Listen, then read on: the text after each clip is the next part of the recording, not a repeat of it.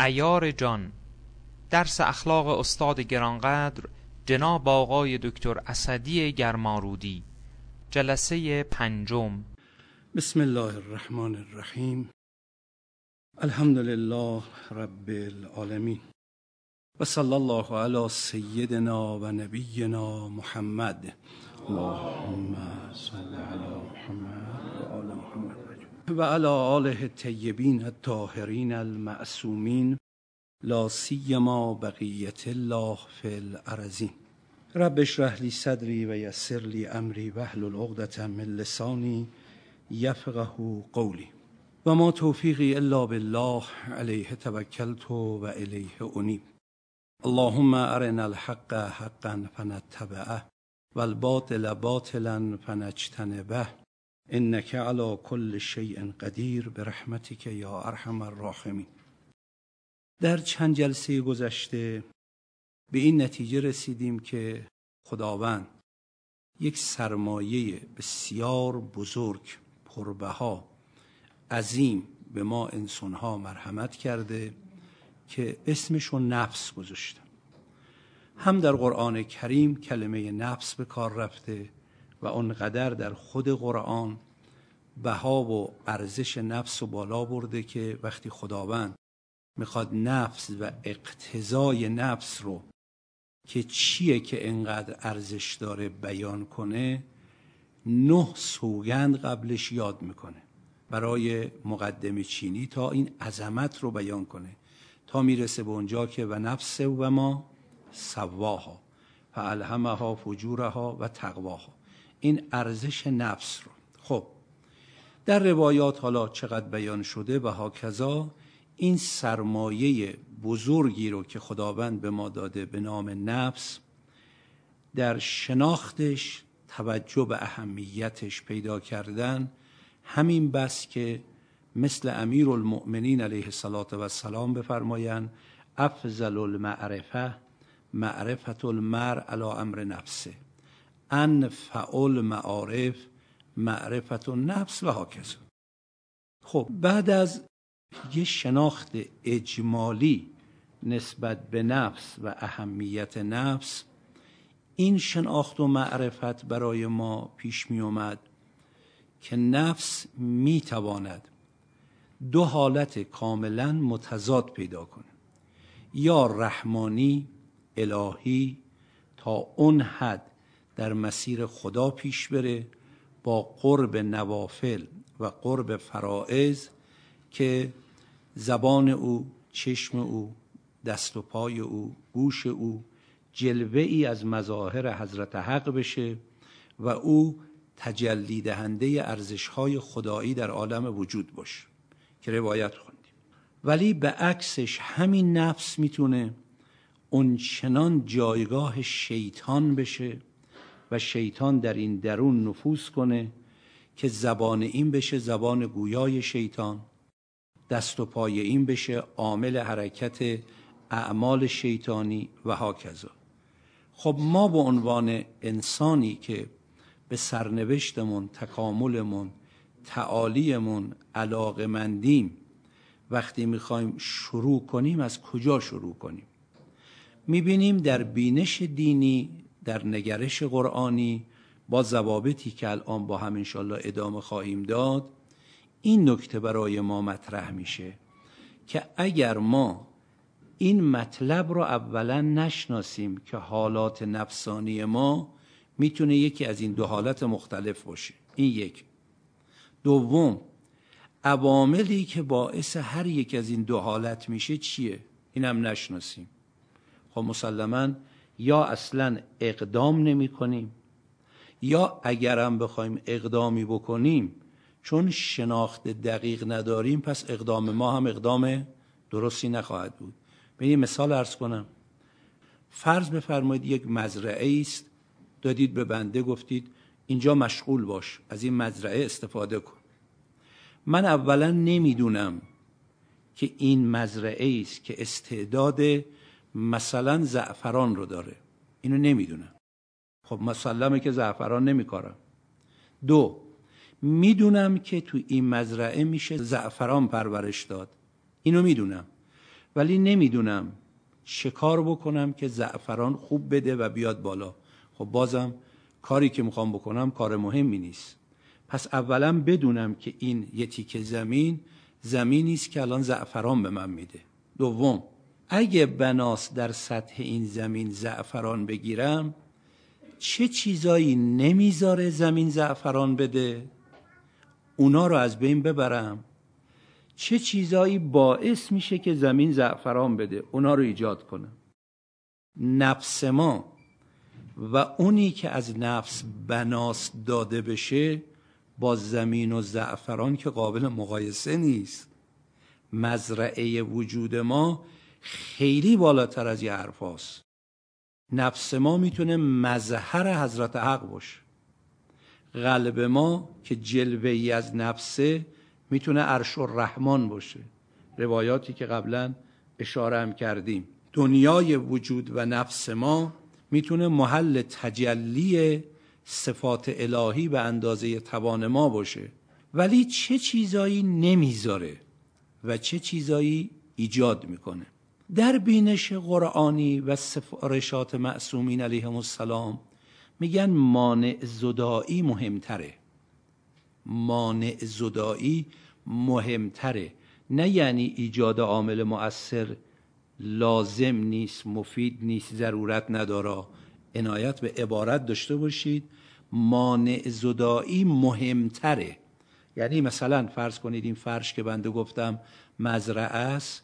و می‌تونه پیاز زعفران رو برای من رشد بده خب من باید پیاز زعفران بکارم. باید مثلا فرض کنید اگر آب لازم داره آب به مزرعه برسونم. پیاز زعفران رو نکارم و آبم بهش نرسونم بعد بگم چرا زعفران نمیده. این که نمیشه. اما قبل از اون که پیاز رو بکارم و آبیاری کنم مانه هایی که نمی‌ذاره. مثلا انقدر سنگلاخه. انقدر ریگزاره انقدر ریشه علف هرز توشه انقدر مثلا آتاشقال و پلاستیک و از این چیزا توش ریختن که شما اگه پیاز بیاری این تو بکاری این چی میشه؟ از بین میره نفله میشه. باید اول این مانع رو کنار بزنم. مرحوم انصاری همدانی رحمت الله علیه که عالم بزرگ اخلاق و عرفان بود شاگردای زیادی هم تربیت کرد ایشون یه تشبیهی کردن نفس انسان رو و موانع نفس انسان رو. از این قشنگتر بنده ندیدم. حالا شاید جای دیگه نوشته باشن. این تعبیر خیلی قشنگه. ایشون میفرمایند شما یک حوز رو در نظر بگیرید. یه زمانی در این حوز مثلا گل و لای و لجن و دیدید بعضی حوزا مثلا آدم یک سال حوز اصلا شستشو نمی‌کنه و رعابشونه بر نمیداره و آتشخالا نمیره و این توش پر لجنه. یه وقت از ته حوز پر لجنه.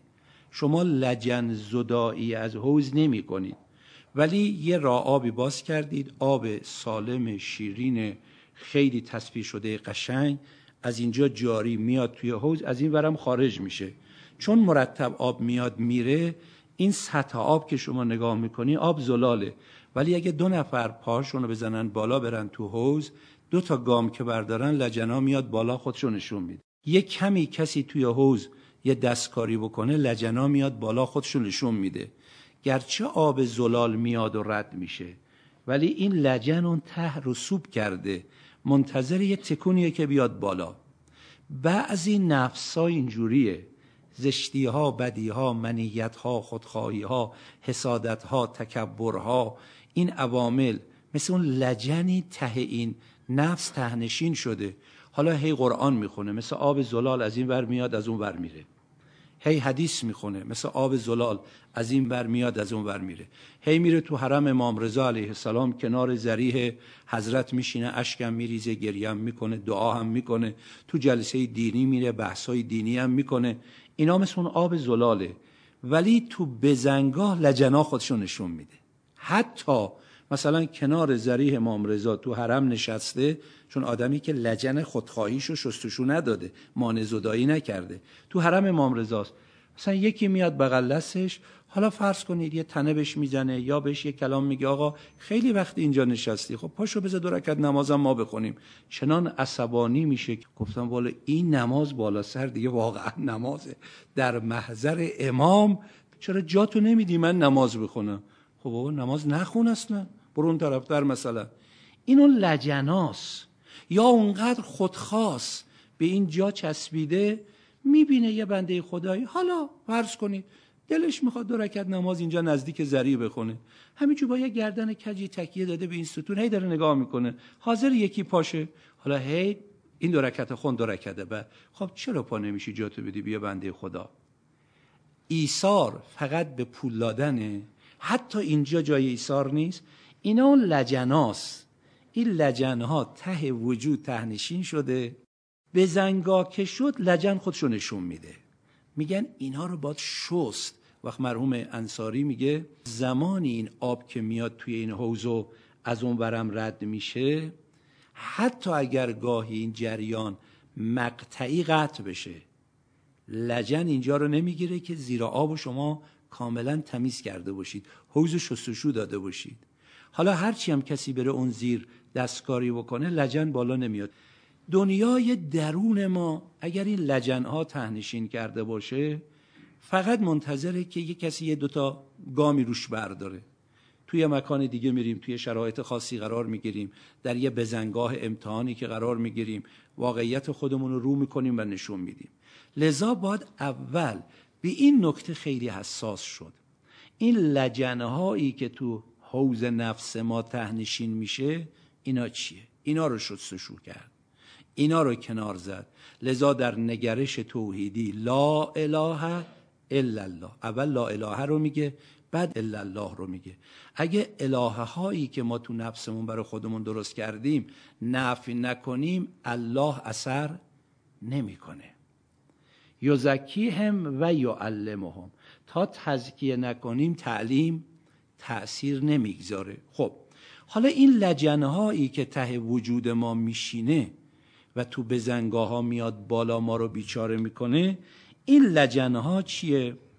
در تعبیر قرآنی و روایی معصومین علیهم السلام اینو میگن نفوذ شیطان. همش از شیطان. شیطان نفوذ می‌کنه. با نفوذ شیطان حالاتی در نفس ما ایجاد میشه. که این حالات همون به تعبیر بحث امشب ما اون لجنهایی است که ما رو بیچاره می‌کنه. حالا من از باب نمونه اشارات قرآنی و فرازی هم از صحیفه سجادیه رو انشالله با همدیگه بحث می‌کنیم. در آیه 168 سوره مبارکه بقره. بسم الله الرحمن الرحیم. یا ایها الناس کلوا مما فی الارض حلالا طیبا ولا تتبعوا خطوات الشیطان. انه لکم عدو مبین. منظورم قسمت آخر آیه است. ان ان حرف تأکیده. وقتی بر سر یک عبارتی در میارن یک کمی می‌خوان معکدش کنن. ان به درستی که هو شیطان چون قبل شیطان میگه. لکم عدو مبین. ببینید یه وقت کسی به من میگه که فلانی دشمن شماست. حواستون رو جمع کنید دست کم نگیرید من ممکنه با اون کسی که این حرف به من می‌زنه بگم شما خیلی بزرگش کردی. مثل کیه تا دشمنیش باشه؟ چه قدرتی داره؟ چیکار می‌تونه بکنه؟ ترسی از اونا نمیشه داشت. شما آدم ترسوی هستی انقدر برات بزرگ جلوه کرده.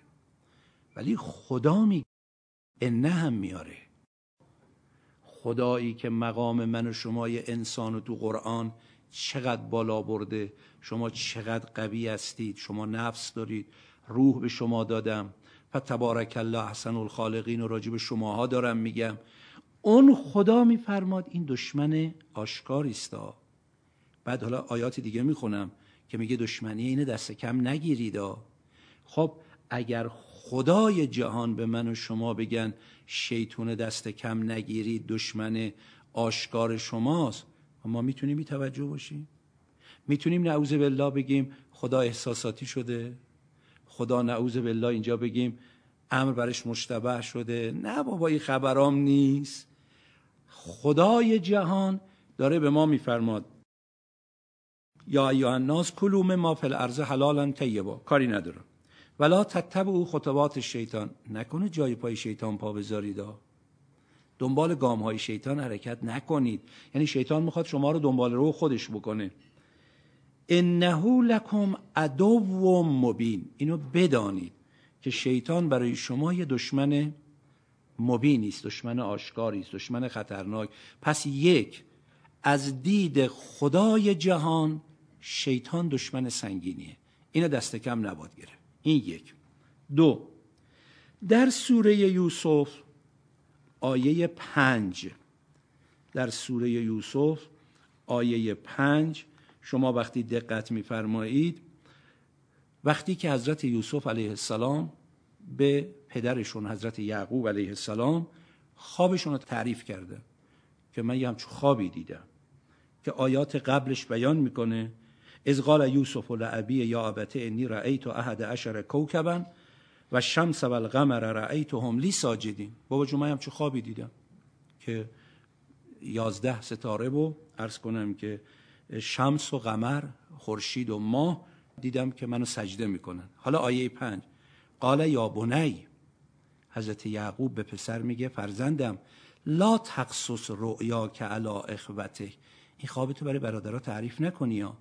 فیکی دولکه کیدن اینها برای تو ممکنه مکر و کید و شیطنتی رو در پیش بگیرن. ان الشیطان للانسان عدو مبین. چی شد یه دفعه؟ بحث شیطان مطرح شد. با این قید یک انه به درستی که. از شیطان لل انسان عدو مبین. شیطان برای انسان یه دشمن مبین و آشکاری است اون مقداری که در رابطه با آیه قبل گفتم اینجام همون اول بگم.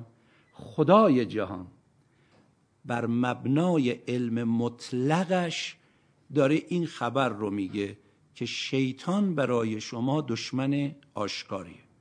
حضرت یعقوب پیغمبر خداست. این بیان حضرت یعقوبه. همونی که خدا به ما یاد داده در قرآن خب به انبیای قبلی هم یاد داده.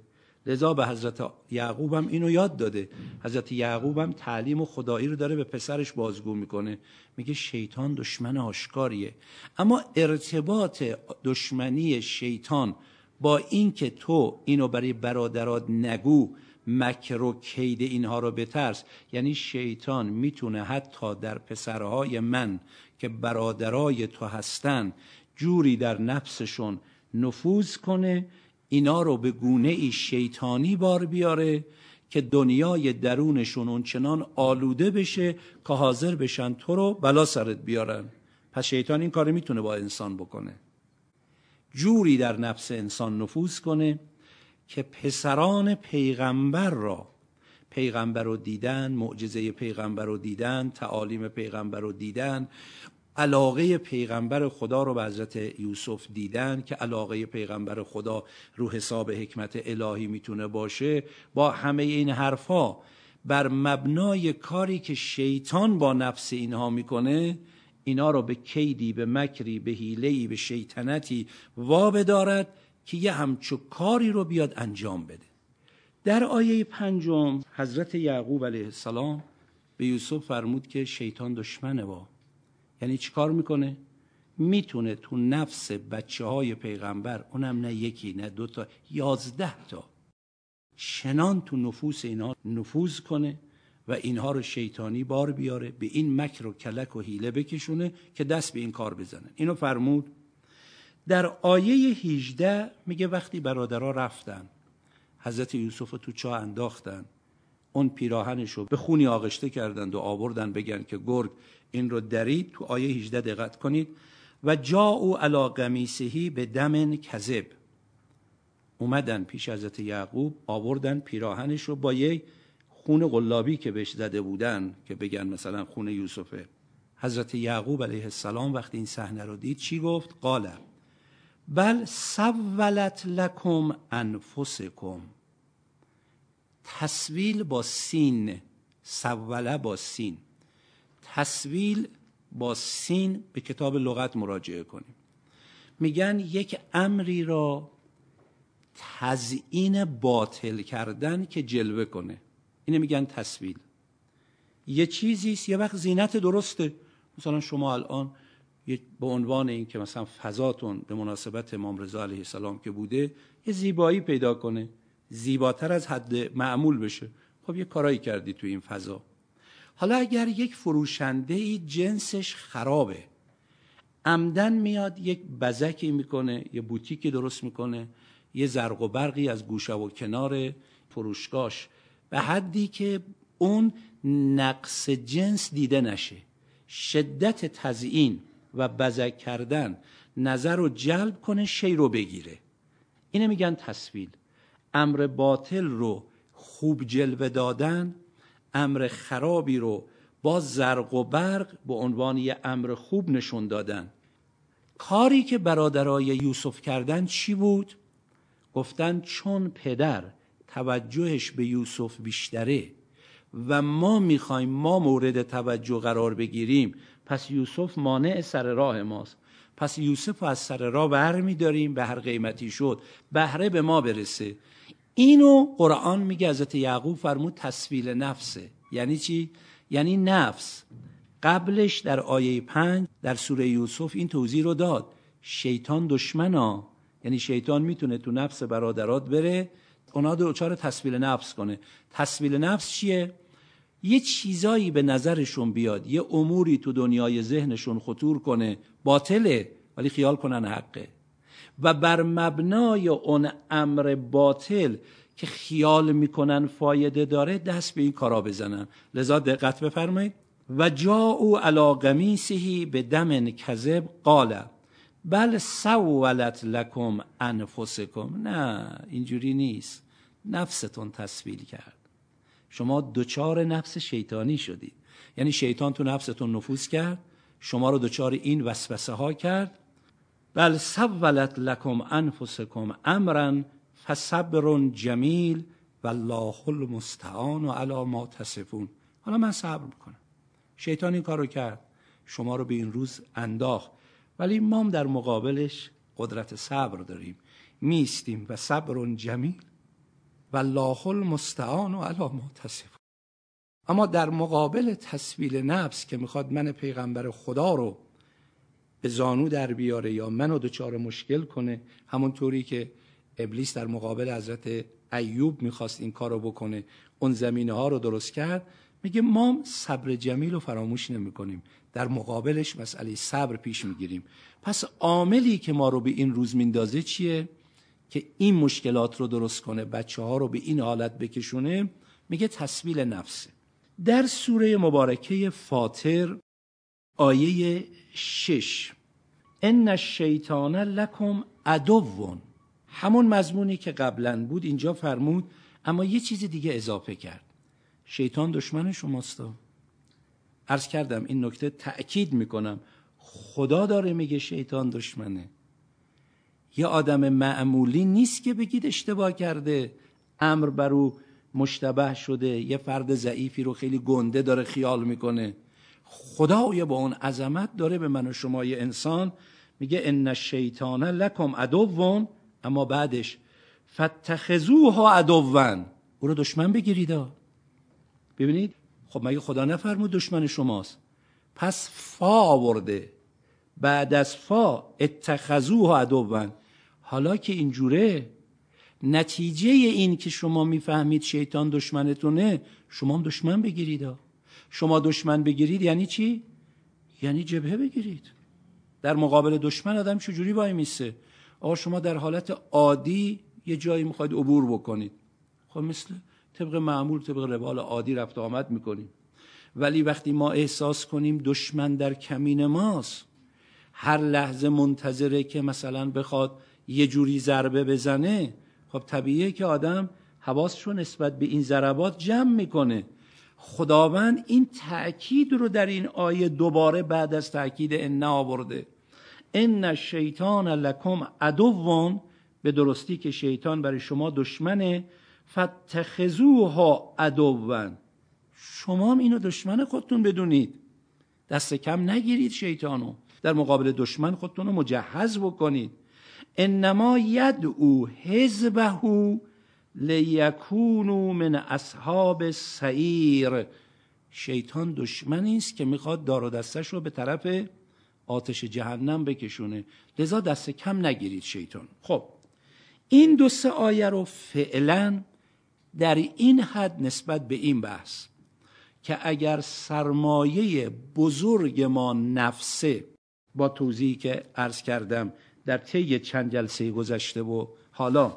اما این سرمایه پربها بودن ما رو گول نزنه. بگیم ما نفس انسانی داریم ما روح بشری داریم ولی خب داره به ما میگه نفس می‌تونه شیطان توش نفوذ کنه تصویل نفس کنه. اجازه بدید باز هم اگر فرصت اجازه بده از سوره محمد صلی الله علیه و آله و سلم در اونجا هم مجددا قرآن تصویل نفس ابلیس رو باز تذکر میده. حواستون رو جمع کنید. شیطان نفستون رو دچار حالت تصویل نکنه. لذا طرف چنان دچار تصویل نفس میشه. بهش میگن آقا چی کار داری می‌کنی؟ هم المفسدون ولکن لا یشعرون. قالوا انا نحن مصلحون. اصلا برمیگرده در مقابل شما. یه خیال کردید ما داریم تازه کار خوبی هم می‌کنیم. انا نحن مسلم هم المفسدونه دارن فساد می‌کنن. ولی بر مبنای تصویل نفسی که شیطان انجام داده اینو به گونه ای تصور می‌کنه. حاضر نیست به پذیر کارش غلطه. بر مبنای تصویل نفس. لذا ما قسمت اول این نکته رو حساس بشیم. همین جوری که سه آیه امشب تأکید کردم. سوره بقره آیه 168 سوره یوسف آیه 5 سوره فاطر آیه 6 آقا شیطان دشمن شماست. شما هم شیطان دشمن بگیرید دست کم نگیرید. یکی دو مورد باز از قرآن بگم که این شیطان می‌خواد شیطانی بکنه. سوره اعراف آیه 16 و 17 سوره اعراف آیه مبارکه 16 و 17 خدایی که این شیطان داره به من و شما معرفی می‌کنه بدانید که چه دشمنیه. در سوره اعراف آیه 16 بعد از اون که در آیات قبلی خداوند به ابلیس گفت که تو رنده شدی و تو رو قبول نمی‌کنم و برو و گفت به من مهلت بده قال انک من المنذرین تو فرصت داده شدی و حالا از مهلت دادگانی آیه 16 قال. حالا ابلیس چی میگه؟ طبق نقلی که خدا برای با می‌کنه. میگه ابلیس در اون تاریخ اینجوری با خدا حرف می‌زنه. قال فبما اغویتنی لأقعدن لهم صراطك المستقیم ثم لآتینهم من بین ایدیهم و من خلفهم و ان ایمانهم و ان شمائلهم ولا تجد اکثرهم شاکرین. خوب دقت بفرمایید. دو سه نکته خیلی عجیب با یکی دو تا حدیثی هم که در توضیح این دعای ارز کنم. قسمت اول. فب ما اقویتنی نعوذ بالله. این خودخواهی رو ببینید. خدا وقتی به ابلیس میگه چه کردی؟ میگه تو منو اقوا کردی. و حضرت آدم میگه چه کردی؟ میگه ربنا ظلمنا انفسنا. یک. آقا بپذیریم اشتباه می‌کنیم. بپذیریم وقتی خطایی از ما سر زده چرا اینقدر مصریم خودمون رو تبرئه کنیم؟ من یه وقت گفتم این چون امتیاز مرحوم مهندس مصحفه ذکر خیر از ایشون بکنم. یه وقتی مرحوم مهندس مصحف توی رادیو یه سخنرانی از ایشون پخش شد. توی شهرستانی من بودم. خیلی قبل شد 25 6 سال قبل. یه تیکه از این سخنرانی برای من گران آمد. من فکر نمی کردم مهندس مصحف این حرفو بزن چندی بعد تو تهران من به مرحوم مهندس مصحف برخوردم. گفتم مهندس من از رادیو و فلان شهر. سخنرانی شما رو شنیدم این جمله رو گفتی. این حرف چی بود زدی؟ گفت غلط کردم خدا از من بگذره. متوجه نبودم. ببینید خیلی راحت غلط کرد. من اشتباه کردم. یه آقای دیگه بود الان زنده است. خدا انشالله هدایتش کنه کمکشم بکنه. یه جلسه روزه خونگی بود ده بیستان بیشتر ننشسته بودن. بالای منبر مام از بد روزگار جز مستمعینش بودیم. یه حرفایی زد. بعد از جلسه گفتم حاج آقا انقدر توجیه کرد انقدر توجیه کرد انقدر بعد گفتم سر منو بردی. هم تو می‌دونی مطلب غلطه هم من. توجیه نکن آقا جون بگو اشتباه کردم تموم کن برو دیگه. یک ارزش ها اینه. آقا بله اشتباه کرد. چرا اینقدر در صدد توجیه برمیاییم مگر واقعا مطلب برای ما روشن نباشه؟ نظر بخوایم. اون خوبه. این کار عیبه. کجاش؟ چجوری؟ نمی‌دونم. اگر متوجه شدم آقا الانسان و علا نفسهی بسیره صداقت داشته باشیم. یه وقت هست لجبازیم. مثلا طرف بینی و بین اللهی قصد توهین ما رو نداشته. بینی و بین اللهی قصد اذیت ما رو نداشته. کاری کرده کارش توهین و اذیت ما شده. بهش میگیم چرا به من توهین کردید؟ و طرف میگه به خدا قصد توهین نداشته خب ببخشش دیگه آقا. حالا این یه بحثه. یا یه وقت اینه که میگه اصلا اشتباه نیست این توهین نیست. شما اشتباه کردی من دوست مؤمن تو هم المؤمن و مرآت المؤمن باید تذکر بده. من به تذکر دادم این کارت غلطه. این صفت شیطانیه. وقتی خدا میگه چه کردی تازه میگه رب به ما تنی. تازه کلام سر من گذاشتی منم گول زدی منو اقوا کردی. به من گفتی تازه دو قرتینه میشم بالاست. اما منظورم اینجا به بعده. میگه حالا که اینجوری شد من چه کار می‌کنم؟ الله اکبر. لعقعدن لهم صراطک المستقیم. پریروزا تو دانشگاه یه جوانی اومد راجع همین آیه از من سوال کرد. گفت کسی که تو سرات مستقیمه سرات مستقیمم به اعتقاد ماها سرات امیرالمؤمنینه این که دیگه جای بحثی درش نیست و سرات مستقیم سرات حقه. کسی تو سرات حقه بازم شیطون را داره. گفتم بله. خدا رحمت کنه استاد ما رو. میفرمود دزد سراغ خونه خالی که نمیره سراغ خونه پر میره. خونه خالی چیزی نیست دزد بره دزدی کنه. خونه ای که چیزی توشه می‌خواد بره. با غیر شیعیان امیرالمومنین که شیطان کاری نداره. میگه اصل ولایت بود که از اونها گرفتم. حالا برید در کاری می‌خواد بکنید بکنید. ولی کسی که تو مسیر حقه میگه اینو برم سر راش میشینم. یعنی خواهرم برادرم شمایی که دین براتون مطرحه خدا براتون مطرحه قرآن براتون مطرحه نماز براتون مطرحه جلسه دینی براتون مطرحه سرات مستقیم براتون مطرحه. خدا میگه شیطان دشمن حواس رو جمع کن. بعدم تو این آیه داره به من شما میگه شیطان گفته من میام سر راه میشینم. سر راه اینایی که تو راه مستقیمن. می‌خوام بشینم مچ بگیرم. یه جوری اینا رو بیچاره کنم. بعد چجوری حالا که سر راهشون میشینم. ثم لآتینهم بر اینا وارد میشم سپس. میام سر راشون نشستم. می‌خوام راهزنی بکنم رهزنی ایمانی بکنم. چه جوری من بین ایدیهم از پیش روشون. و من خلفهم از پشت سرشون. و ان ایمانهم از راستهاشون. و ان شمائلهم از قسمت چبهاشون ولا تجد و اکثر هم شاکرین. و خواهی دید با این کاری که من می‌کنم می‌بینی اکثر اینها شو گذار نمیشن. یعنی اکثر رو از شکر نعمت تو چی می‌کنم؟ بیرون می‌برم. اول اجازه بدید اینو عرض بکنم. شما در آیه شریفه دارید که انا هدیناه سبیل اما شاکرن و اما کفور 124 هزار پیغمبر اومده برای هدایت سبیل دیگه. این همه اولیا برای هدایت سبیل. خدا میگه شیطان گفته می‌خوام از جلو از پشت سر از راست از چپ جوری سر راه اینا در بیام و توی خدا می‌بینی که اکثر اینا شاکر نیستن. یعنی اکثر انبیا رو قبول نمی‌کنن اولیا رو قبول نمی‌کنن دین رو نمیپذیرن راه حق رو نمیرن به این صورت نمیشن. ولی همینجا اجازه بدید از امام صادق علیه السلام حدیثه. سوال شد که یبن رسول الله چرا از بالا و پایین نگفت ابلیس؟ گفت از جلو پشت سر راست چپ چرا خدا میگه شیطان نگفت از بالا و پایین؟ جواب امام صادق یه بشارتیه. فرمود بالا حالت دعاست. یعنی اونی که سر با آسمان بلند می‌کنه حالا صحیفم براتون می‌خونم. ای خدا منو از شر شیطان کمک کن. شیطان می‌دونه اینی که از خدا سر با آسمان بلند می‌کنه یعنی سر با عالم بالا و معنا که ای خدایا از تو می‌خوام که منو یاری کنی؟ شیطان می‌دونه که اینا رو حریف نمیشه. لذا از اول گفت. یعنی چی؟ یعنی حال دعا دارید حال انابه دارید حال زاری و توسل به پروردگار دارید حال اینکه از درگاه خدا مدد به طلبی دارید یا نه؟ این یک. زمین چی؟ گفت اشاره به سجده است. اونایی که سر به خاک می‌ذارن این امام صادق فرمودن من حدیث دارم عرض می‌کنم.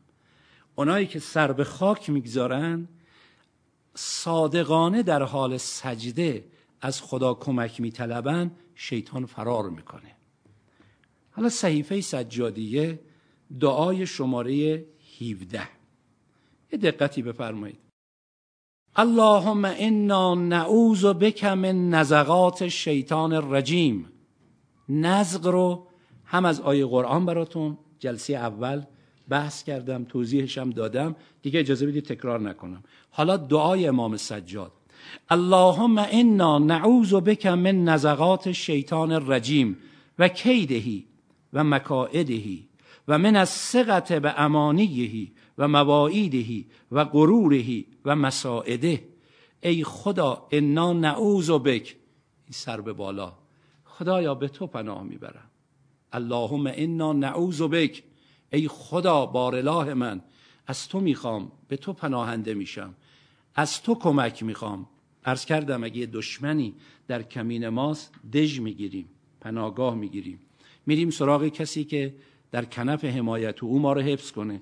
امام سجاد داره میگه خدا به تو پناه می‌برم من نزغات شیطان. پس نزغات شیطان از دید امام سجاد علیه السلام اونقدر خطرناکه که میگه باید به خدا پناه اللهم انا نعوذ بک من نزغات شیطان رجیم. شیطانی که رنده شده.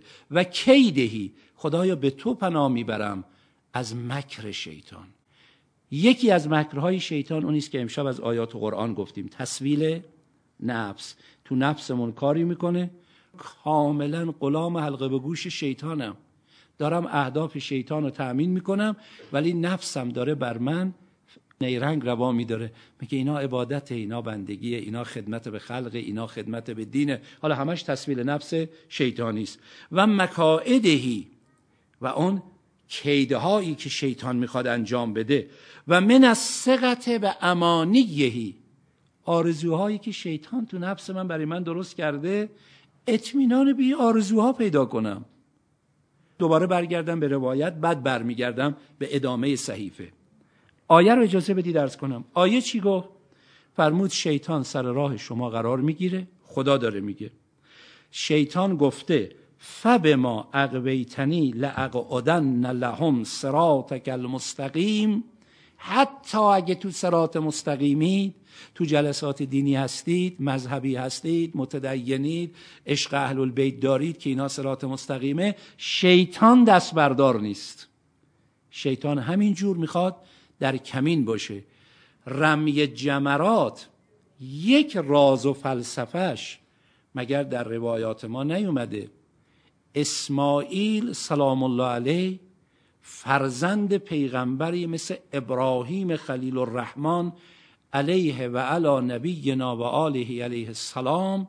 یک پیغمبر اولوالعزم پسر رو میگه خدا گفته باید ببرمت قربانی کنم. پسر میگه چی؟ چشم. سریع.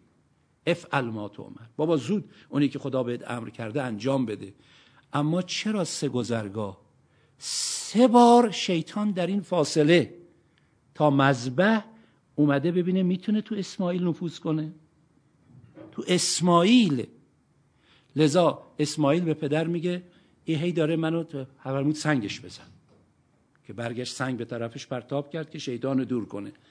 پس اگر میگه من لعقعدن لهم سراتک المستقیم. اونایی که تو سرات مستقیم هم هستن من سر راشون میشینم.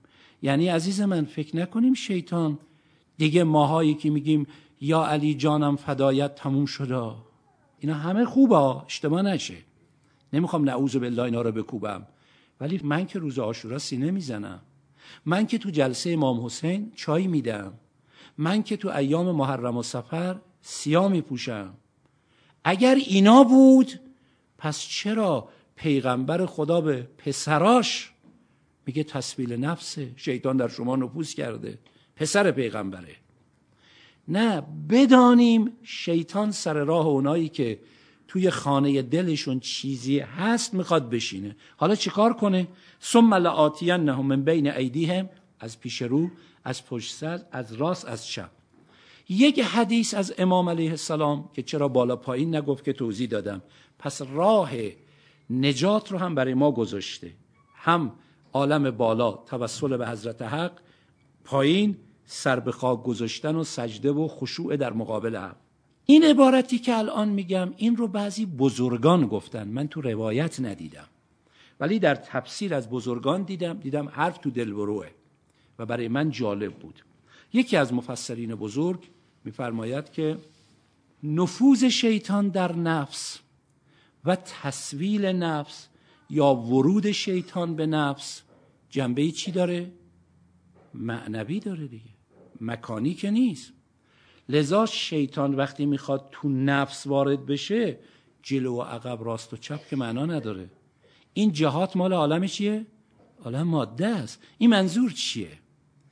میگه من از این آیه این برداشت رو می‌کنم جلو آینده پشت سر قبلیا.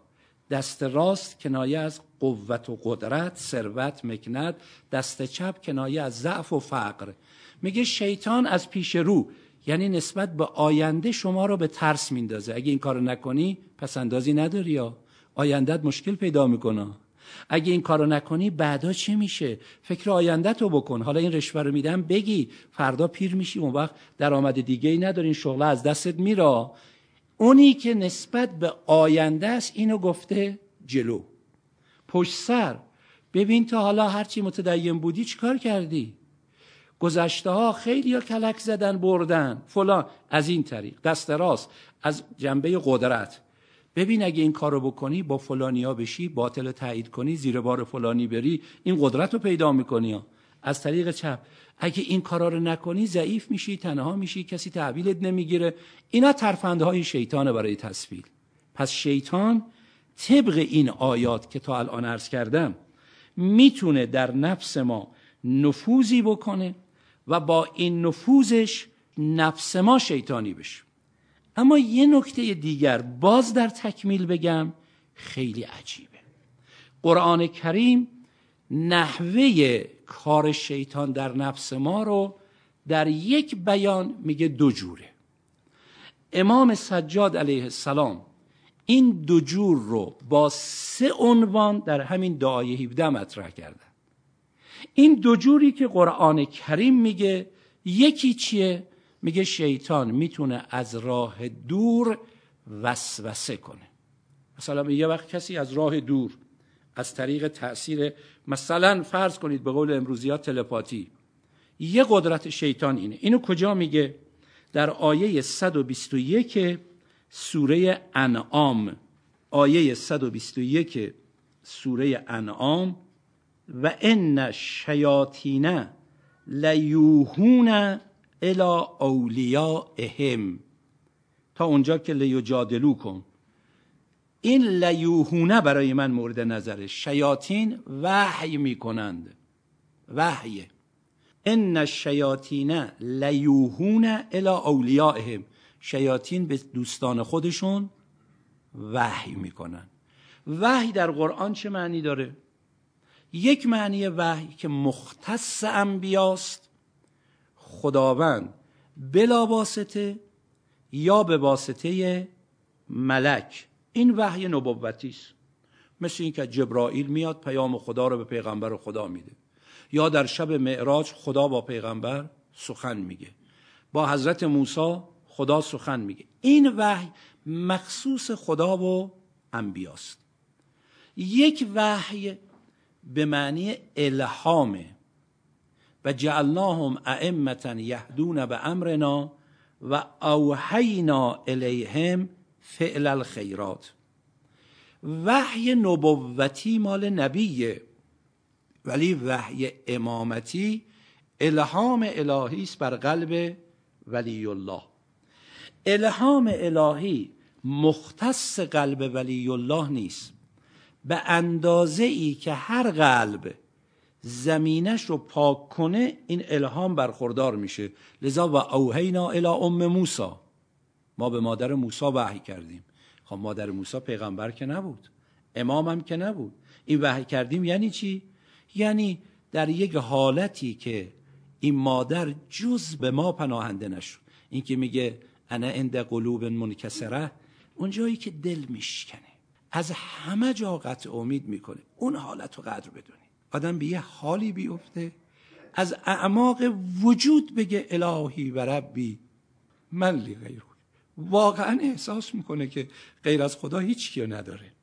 یه وقت از اینا زبانه ولی یه وقت واقعا انسان با تجربه با عمل با وارد شدن تو صحنه های مختلف زندگی به یه حالتی می‌رسه. از اعماق وجودش میگه الهی و ربی من لی غیره اینجاست که اون وقت الهامات شروع میشه. یه شاعر معاصر از بزرگانه میگه ز مردم تا گرانجانی بدیدم به القاعات صبوهی رسیدم.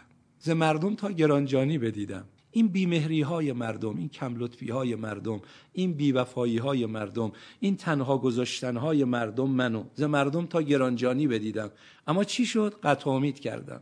حالا که از همه قطع امید کردم به یه جا وابسته شدم. ز مردم تا گرانجانی بدیدم به القاعات صبوهی رسیدم. اونجا شد که دیدم حالا حضرت حق صبوهن قدوس داره. القاعات شروع می‌کنه و افاظه می‌کنه و عنایتش رو میرسونه. خب پس الهام هرچه دل پاکتر شد هرچه صفای قلب بیشتر شد این وحی به معنی الهام بیشتر میشه. خب دلی که محل وحی الهی است از وحی نبوتی تا وحی الهامی اونجایی که مادر موسی از همه جا قطع امید کرد. با تمام وجود میگه الهی. و اوهینا الی ام موسی. خدا بهش میگه مادره میگه بچه رو بنداز توی رودخونه. مادر با کمال قدرت. این دست میشه چی؟ دست خدا. احادیثی که قبلا خوندم براتون. گو اگه کسی واقعا به ما نزدیک شد من میشم دستش من میشم پاش من میشم زبانش من میشم کوشش لذا اینجا الان مادر موسی دیگه مادر موسی نیست. میشه یه جلوه ای از الهام الهی اونی که خدا می‌خواد داره اقدام می‌کنه. الان داره عمل می‌کنه. درست نقطه مقابله این میشه مار شیطان. یعنی اگر دل آلوده شد محل تصویل شیطان شد حالا الهامات میشه الهامات شیطانی. لذا این آیه شریفه چی میگه؟ ان الشیاطین لیوهون الی اولیائهم. اجازه بدید اشاره بکنم. کتابی اسم نام راه تکامل. شش جلده. شاید برای بعضی دوستان قبلا گفتم. مرحوم احمد امین عراقی. دو تا احمد امین داریم. یه احمد امین مصری علیه ما علیه. جزاشو خدا بهش بده. یک دشمن شیعه و ضد شیعه بود. یک چیزایی نوشته بر علیه شیعه که خدا جزاشو بده. رفته اونجایی که باید بره. خودش می‌دونه و خدای خودش. یه احمد امین عراقی بود. استاد فیزیک دانشگاه بغداد. مرحوم آی نوری استاد ما که خدا بر علو به درجاتش بیافزاید آدمی بود که به این راحتی کسی رو قبول نمی‌کرد. ایشون میفرمودن من مرحوم احمد امین عراقی رو دیده بودم و می‌تونم بگم مجتهد بود. یعنی استاد فیزیک دانشگاه بغداد که مثل مرحوم آی نوری می‌گفت که می‌شد گفت مجتهده. یعنی در دینم یا آدم ملایی بود. ایشون در جلد دوم یا سوم این کتاب التکامل فی الاسلام شش جلده. میگه که من در بغداد یه آقایی رو میشناختم. هر سال در موسم حج دیرتر از همه می‌رفت مکه زودتر از همه از مکه برمیگشت. من میفهمیدم قضیه غیر عادیه خب حالا مثل احمد امین تو فیزیک استاد سرشناس. توی دین در حد مجتهده. خب یه آدم معمولی که نیست. بالاخره میگه می‌خواستم ته توی قضیه رو در بیارم. تا این آقا فوت کرد. نشد. ما نشد تا این زنده بود چیزی دستگیرمون بشه. سال اولی که این آقا فوت کرد پسرش هم این کارو کرد. دیرتر از همه تو ایام حج تمتع رفت مکه و زودتر از همه برگشت من رفتم دیدنش. گفتم فلانی من راجع به پدرتم این برام سوال بود. حالا امسال شما دلم می‌خواد بگی چی؟ گو اتفاقا من می‌خواستم شما رو ببینم بگم. ما نمی‌دونیم چی بود ولی میفهمیدیم پدرمون غیر عادی میره مکه و میاد. امسال که پدرم از دنیا رفت و همون موعدی که معمولا پدرم برای حج می‌رفت نیمه های شب در خونه ما در زد. من اومدم دمه در. دیدم یه فردی یه مرکبی هم آورده اسبی آورده. گفت من بودم که هر سال باباتو میبردم مکه. می‌خوای؟ بر ترک اسب من سوار شو ببرمت حج انجام بدی برگردی. باش. سوار اسب شدم. دیدم مثل که غیر عادی مثلا اسب تو فضا داره میره و توی بیابان لم یزرعی منو پیاده کرد. گفت من از عمال ابلیسم. من از دست نشانده های شیطانم. منو سجده می‌کنی؟ میبرمت. مکه تو انجام بدی برگردی. سجده نکردی توی بیابون ولد می‌کنم. بابا تو هر سال من میبردم منو سجده می‌کرد و من این کارو می‌کردم. گفت من یه لحظه به دلم خطور کرد. خدا این لطف به من کرد. شاید این داره کلک می‌زنه. شاید بابام واقعا مرد خدا بوده. با قدرت های حالا این امسال یکی از نوچه های شیطان معمول شده منو منحرف کنه. یا نه بابام هم اشتباه می‌کرده. از حال خارج نیست. گفت گفتم نه بنده تو رو سجده بکن نیستم. گفت ولید می‌کنم تو بیابون لم یزره میمیری گفت ولید گفت من ول رفت. من تو بیابون موندم به سجده افتادم. گفتم خدایا اگه سجده ابلیس رو می‌کردم منو می‌برد. سجده تو رو بکنم منو جا می‌ذاری. تو سجده بودم کسی اومد گفت پاشو منو برد و برگرد. حالا ان الشیاطین لیوهون الی اولیاه شیاطین وحی می‌کنن به اولیای خودشون. و جعلناهم ائمه یهدون به امرنا و اوهینا الیهم فعل الخیرات و اوهینا الی ام موسی. خدا هم به بندگان خودش که مخصوصا اوهینا الی ام موسی رو می‌خونم که پیغمبرم نیست امامم نیست. به او هم وحی می‌کنه. خب وحی شیطان یعنی از دور به وسیله وسوسه هایی که در ذهن ما ایجاد می‌کنه ما رو در اون راهی می‌بره که شیطان می‌خواد. ما رو وادار می‌کنه اون کارا رو بکنیم. ولی غیر از این هم شیطان از دید قرآن انجام میده یا نه؟ حالا اینجا رو دقت کنید. بعد برم سراغ صحیفه سجادیه. قرآن کریم در سوره شعرا آیه دویست و بیست و یک و دویست و بیست و دو. خوب دقت بفرمایید. سوره شعرا آیه دویست و بیست و یک و دویست و بیست و دو. هل انبئکم الا من تنزل و شیاطینو آیا آگاهیتون بدم؟ انبئکم. با خبر بکنم شما را. الا من بر اون کسانی که تنزل و شیاطینو که شیاطین بر اونا نازل میشن. شیاطین کجا نازل میشن؟ محل نزول شیطان کجاست؟ قلب دیگه. نمیگه لیوهونه آیا خبر بدم به شما شیطان به کیا وحی می‌کنه؟ اینو در آیه قبلی فرمود. الا اولیاه اونایی که با شیطان دوستی می‌کنن قبلش فرمود چی؟ شیطان پتخذوه و عدو دشمن بگیرید. اونایی که شیطان و دشمن نمی‌گیرن لیوهونه. شیطان به اینا وحی می‌کنه. یعنی وسوسه می‌کنه الهام می‌کنه تو دلشون میندازه این کارو بکن این کارو بکن. اما اینجا میگه قلب کسانی که فرودگاه نزول شیطان است. بگم کیان؟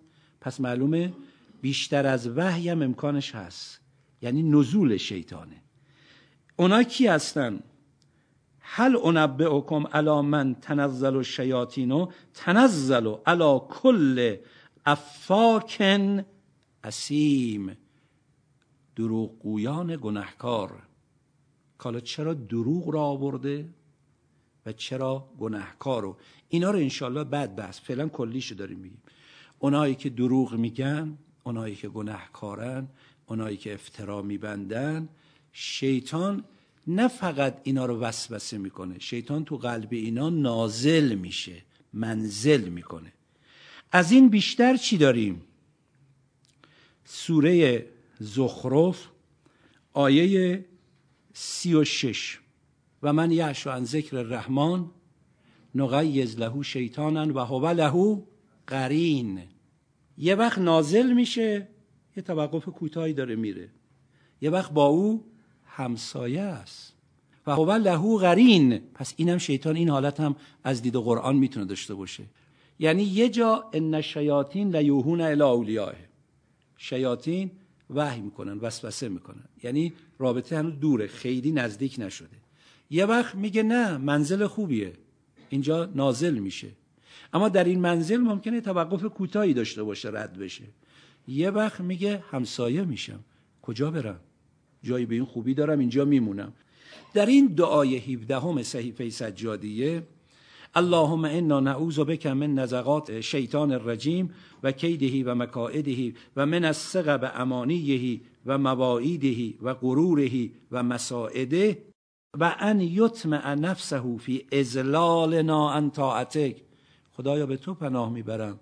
از اینکه شیطان بتونه طمع پیدا کنه در نفس من از اینکه منو از اطاعت تو گمراه کنه. پس شیطان تو نفس ما بیاد جوری ما رو گمراه کنه که ما از اطاعت خدا سر بزنیم. و امتحان نا امتحان باهی دو چشم هون یعنی سبک کردن.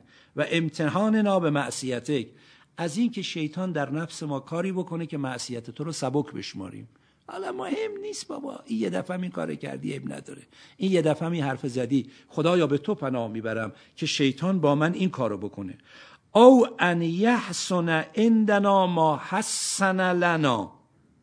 یا اینکه چیزایی رو برای من زیبا جلوه بده حسن نیکو جلوه بده ما حسن لنا. با اینکه اینا برای ما خوب نیست. یعنی چی؟ جابجایی ارزش ها خدایا به تو پناه می‌برم از این که شیطان بخواد یه همچو وسوسه ای در درون من بکنه اونی که برای من درست نیست پسندیده نیست اینو من پسندیده. مفصل اینا رو حالا یه وقتی باید انشاءالله براتون بحث کنم. ولی اون قسمتی که الان به اقتضای این آیاتی که امشب براتون خوندم عجیب این نکته رو دقت کنید. اللهم لا تجعل له فی قلوبنا مدخلا. اللهم ای خدا از تو می‌خوام لا تجعل له فی قلوبنا مدخلا. مدخل؟ باب در. امکان ورود. میگه مدخل حسینیه. جایگاه ورود. خدایا خانه دل من در ورودی برای شیطان قرار نده. نظر بیاد تو. گفتم خدمتون مرحوم آج مقدس رحمت الله تعالی علیه. از منبر ظاهرا تو مسجد و زازا پایین می اومده منبریاش چی بودن؟ نجاراش هم چی بودن؟ نجاری دایید جلو. حاج آقا من موعظه کن. گفت کار چی عزیزم؟ گفت نجارم. یک کلام. گفت تا حالا دری برای خانه دل درست کردی؟ نجار قش کرد. گفت تا حالا دری برای خانه دل درست کردی؟ مگه این شهر هرته که دروازه نداره هر کی دلش بخواد بیاد توش؟ اللهم لا تجعل له فی قلوبنا مدخلا. ای خدا کمکم کن. تو خانه دل من یه دری برای شیطان باز نشه. نتونه وارد بشه. در رو ببندم. پشت در باشه. راش ندم. نتونه بیاد تو. ادامه شو ببین. ولا له فیما لدینا منزلا. حالا اگر احیانا نتونستم این خانه دل دری باز شد شیطان وارد شد. ولا توتنن لهو نکنه تبتن اختیار کنه وطنش بشه دل من. یعنی هو لهو قرین. امام سجاد برادرم خواهرم داره به ما میگه در قالب دعا یه وقت اینه که خانه دل درش به سوی شیطان باز شد. این یه مرحله است. اما یه وقت خانه دل باز شد شیطان وارد خانه دل شد اینجا ساکن میشه وطنش میشه. ولا توتنن له فیما لدینا منزلا. نکنه خانه دل من منزل دائمی شیطان بشه. همونی که خطبه هفت نهج البلاغه چی خوندم؟ فرمود که اونجا رو چی می‌کنه؟ لانه ای که تخم بذاره تخمارم تبدیل به جوجه کنه جوجه هم پرورش بده تا اون حد این بیان دیگرش میشه. اللهم و ما سول لنا من باطل و عرفناه. ای خدا اونچه که شیطان ما سول لنا برای ما تصویل می‌کنه. تصویلم توضیح دادم. من باطل یعنی باطل رو تزیین می‌کنه زینت می‌کنه آراسته می‌کنه. هی من گول می‌زنه. نه بابا اینجورا نیست. ویل کنید میرید و چهار کلمه از خدا پیغمبر میگن. چهار روز دنیا رو عشق کنید. خوش باشید. اینا تصویل شیطانه دیگه. اللهم و ما سول لنا من باطل ای خدا اون چه از باطل را که شیطان برای ما تصویل می‌کنه و عرفناه به ما بشناس. به ما معرفت بده. بفهمیم که اینا گول زدن شیطان گول نخوریم. و ازا عرفتناهو و هنگامی که به ما شناسوندی ما توفیق معرفت پیدا کردیم فهمیدیم اینا کلک شیطانه فقناه ما رو با قاف نگهدار نسبت به او. یعنی قدرت تقوا به ما بده. بتونیم خودمون رو حفظ کنیم واسیم در مقابله. و بسرنا ما نکائدهو به بسر به یعنی آگاهی دادن بینا کردن. ما رو بینا کن. ما رو آگاه بگردان. نسبت به چه کیدایی باید ما به کار ببریم؟ یعنی حالا که او دشمنه می‌خواد کلک بزنه من یاد بده. منم در مقابل شیطان چجوری با کلک بزنم؟ و الهمنا ما نعده له. تو به من الهام کن. نه اینکه خدایی نکرده دلم محل الهام شیطان بشه. و الهمنا ای خدا به ما الهام کن. ما نعده له. من چه عده و عده ای باد فراهم کنم؟ و اعدو لهم مستطعتم من قوه چه چیزایی رو باید فراهم کنم؟ به من الهام کن اینا رو پیدا کنم. یعنی چی؟ یعنی آرام نباشم. یعنی در مقابلش به جد و جهد بپردازم. و ایغزنا ان سنت القفله به رکون الی. ایغزنا منو بیدار کن. یقزه بیداری. ان سنت الغفله از خواب غفلت. حالا سنه فرموده نوم نفرموده چون سنه چرت زدنه. حتی همون یک کمترین بیتوجهی. چرت خواب سبک میگن دیگه. حتی اگر غفله من در حد سنه است ای غزنا من بیدار کن. نسبت به چی؟ به رکون الی. نکنه به شیطان اعتماد کنم. نکنه شیطان دست کم بگیرم. نکنه حساس نشم. لذا به تو پناه می‌برم از اینکه خانه دل من مدخلی برای شیطان باز بشه و از اون بدتر شیطان وارد بشه. اینجا منزل کنه به فرموده مولا در خطبه هفت. حالا اینجا لانه بذاره اینجا بخواد نوچه هاشم پرورش بده. اون وقت این وجود جز یک پارچه حالت شیطانی چه میشه؟ حالا سوره مجادله آیه 19 جانم به فداش. که روز آشورا امام حسین علیه السلام این آیه رو در خطاب به مردم کوفه خوندن اول آیه رو دقت کنید. استحوذ علیهم الشیطانو شیطان بر اینها غالب شد چیره گشت. گفتیم شیطان یا یوهونه وحی می‌کنه وسوسه می‌کنه. یا چی؟ یا نازل میشه تو قلبشون یا اینکه قرین میشه. دیگه سکنا پیدا می‌کنه. حضرت هم که تو صحیفه توضیحاتشو برای ما فرمودن. حالا مردمی که اینجوری شدن خداوند میفرماد استحوذ علیهم شیطان شیطان بر اینها چیره گشت بر اینها غلبه کرد. خب نتیجهش چی میشه؟ فانساهم ذکر الله. یاد خدا رو از یاد اینا برد. دیگه خدا مطرح نیست. یعنی اگه شیطان تو دل نفوذ کنه کم کم قرین بشه شیطان غلبه کنه دیگه خدا از یاد میره. اولائکه حزب الشیطان الا ان حزب الشیطان هم الخاسرون. روز آشورا امام حسین علیه السلام فرمودن که شطوری بیارید. خب جنگ که با شطور کسی نمیره با اسب میره. فرمودن نمی‌خوام به جنگم. می‌خوام شطور بلند باشه اینا منو ببینن. می‌خوام با اینا حرف بزنم. ضمنا ببینن من قصد جنگ ندارم. امامه پیغمبر بدید بذارم سر.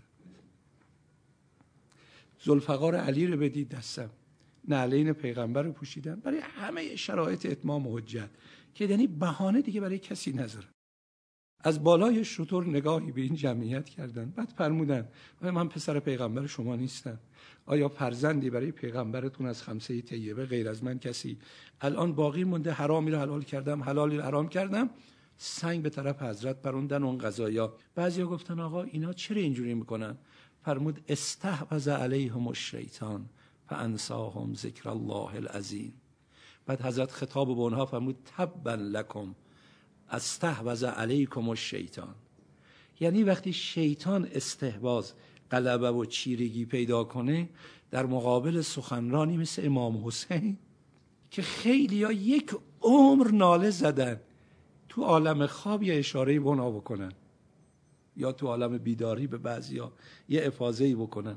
حالا این امام امامه پیغمبر بالا سرش زلفقار علی تو دستش چی میشه؟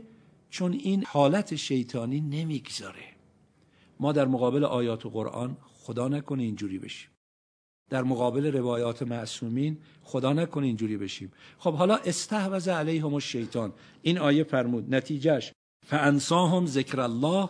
یک آیه دیگه هم دیگه بحث و جمع می‌کنم. سوره هشر آیه 19 ولا تکونو کالذین نسوا الله فانساهم انفسهم. اولئک هم الفاسقون. ولا تکونو کالذین نسوا الله. نکنه مثل اونایی بشید که خدا را فراموش کردن. نتیجهش چه میشه؟ فانساهم انفسهم. پس خدا هم خودشون از یاد خودشون می‌بره. خودشون از یاد خودشون می‌بره نفسشون رو فراموش می‌کنن. یعنی یادشون میره ما نفس داشتیم. نفس بنا بود چی بشه؟ محل نزول تجلیات الهی بشه. القلب حرم الله است همه اینا یادش میره و به چی دل خوش می‌کنه؟ و همین امور ظاهری. وقتی یکی میشه جناب حر ابن یزید ریاهی وقتی دل بیدار شد. یه دفعه دیدن اومدن با آقا ابی عبدالله عرض کردن که آقا یکی داره نزدیک میشه. یه حالت خاصی داره. ما آماده باشیم. روز آشوراست دیگه صحنه صحنه حمله دشمنه. فرمود ما دوستامون رو می‌شناسیم. نه. چند لحظه بعد گفتن آقا حره. حضرت به استقبال خور اومده. خور از خجالت سرش پایین. حضرت فرمودن ارفع رأسک. ارفع رأس سر تو بالا بگیر یعنی به تعبیر بحثی که داشتیم تو دیگه به جایی رسیدی که باید بیای بالا. دیگه شیطان از تو دور شد. اما یکی هم از اون طرف وقتی که حضرت حالتی که ام سلمه میگه وقتی پیغمبر از اون اتاق مخصوص نزول وحی خارج شد دیدم حالش خیلی منقلبه. گفتم آقا چی شده؟ فرمود الان جبرائیل بود صحنه ای از غروب آشورا رو نشون داد که فرزندم حسین تکیه به شمشیر داده بود و نگاهی به راست و چپ می‌کرد و میفرمود علم ناصرن ینصرنی و مثل اینکه هیچ که تکن نمی‌خواد صلی الله علیک یا مولای یا ابا عبدالله. وعلى الأرواح التي حلت بفنائك. عليك مني سلام الله أبدا ما بغيت وبغي الليل والنهار ولا جعله الله آخر العهد مني لزيارتكم. السلام على الحسين وعلى علي بن الحسين وعلى أولاد الحسين وعلى أصحاب الحسين. السلام عليكم ورحمة الله. خدایا به اسم اعظمت به جلال و جبروتت. به رحمت و عنایت عامه و خاصه قسم میدیم. ما را از شر شیطان محافظت بفرما. خدایا قدرت غلبه بر شیطان به همه ما عنایت بفرما. خدایا خانه دل ما رو مورد طمع شیطان قرار مده. خدایا با عنایات خاصت دل ما را نورانی و رحمانی بگردان. توفیق خدمتگزاری آستان مقدس امام زمان. به همه ما عنایت بفرما. و السلام علیکم و رحمت